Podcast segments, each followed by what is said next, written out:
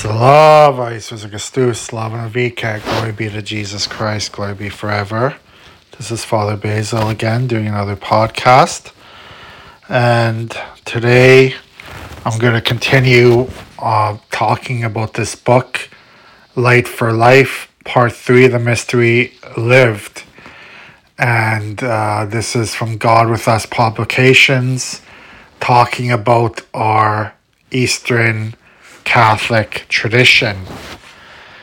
And well, I think a couple days ago we talked about being in the image and likeness of God. And today I'm going to talk about how do we grow in God's likeness. Two the two words image and likeness constantly recurring in scripture have acquired a technical meaning in our Eastern tradition.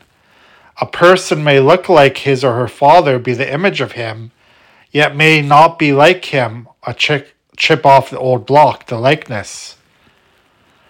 In other words, we can look like our father, who is a good person, but not be like him, for we are scoundrels. All human beings are in the image of God. Not all are according to the likeness. We, however, are to be both, created in the image of God and growing according to his likeness. We both resemble God. We have something in our makeup that is in His image and are called to be like Him too. We have what is the image, what is in the image, the natural capabilities of knowing, communicating, being creative, relating, choosing, loving, being dynamic, responsible, etc. We all have dignity, value, and beauty inalienably because we are created in the divine image. But what is more, we are meant to be like him, to grow in his likeness by using those capabilities to become compassionate, loving, selfless, self giving, creative, redeeming, sanctifying, saving. We are to continually grow and be more conformed to his, the likeness. And so, as God conceived us, we are truly human only when we are living according to this model after which we have been created. We can only be ourselves after that is fulfilled, when we understand what God means us to be. Only then will we know how to relate to our inner feelings to each other, to all creation, to God. We can only be ourselves when we find God and have a relationship with Him. Apart from God, we make no sense nor have meaning. In that sense, the only real human beings are the saints. To be holy is to be wholly human. The more we grow in communion with Him, the more human we become. We only know our true relationship to ourselves, to the cosmos, God, and each other when we are growing in the likeness, aware of the image. There is no instant way to achieve this. No one is born fully human nor do we come with directions telling us specific steps needed to achieve full, humanity. We grow at becoming human as we grow in the likeness to God. In this, we are quite unlike the rest of creation, which was more or less fashioned already perfect and complete, without the capacity to grow. There is no such thing as a more, more perfect chicken. Chickens are chickens. We are always on the way, becoming. We are always unfinished business. We alone can grow. St. Basil the Great wrote, Man is a creature which has received the command to become God. This is true of each of us and of the human race as a whole.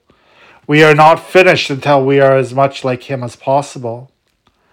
Many writers in the Eastern tradition teach that growth continues even after death. For who can ever be enough in the likeness of God? Our growth in eternal life, however, is essentially different from what we experience in this life because we are no longer subject to the possibility of losing our union with God. In that sense, even the saints are still growing in the likeness as we pray in the liturgy. Again, we offer you the spiritual worship for those resting in the faith, the forefathers, fathers, patriarchs, prophets, apostles, preachers, evangelists, martyrs, confessors, ascetics, and especially for our glorious Lady, the Mother of God and ever Virgin Mary. We are meant to turn naturally to God. like the sunflower to the sun, and we are not whole and complete until this movement is working within us. An apt image is a person sunbathing on the beach. As he or she lies exposed to the sun, the sun is slowly transforming the person by its rays and warmth. In the same way, when we open ourselves to the Father, He changes us by His Son and His Holy Spirit, whom we receive and with whom we cooperate. We only find and fulfill ourselves by living as God created us.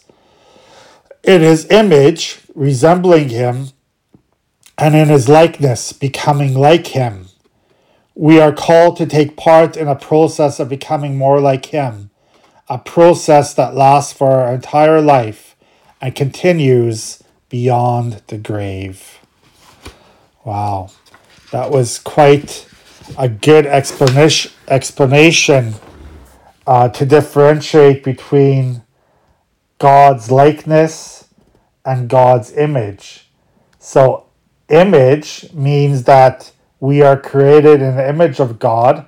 This, like a son, might look like his father, but likeness means that we act like the father. We do things like the father does. So that's a very good um, way of explaining it. We may look like the father, but we don't act like the father.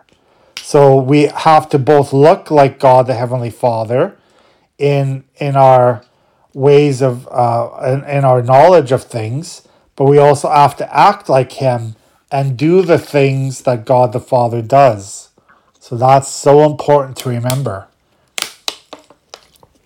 So I think it's important to know that to grow in in God's likeness means that we are like him we are compassionate, we are loving, we are selfless, self giving, creative, redeeming, sanctifying, and saving.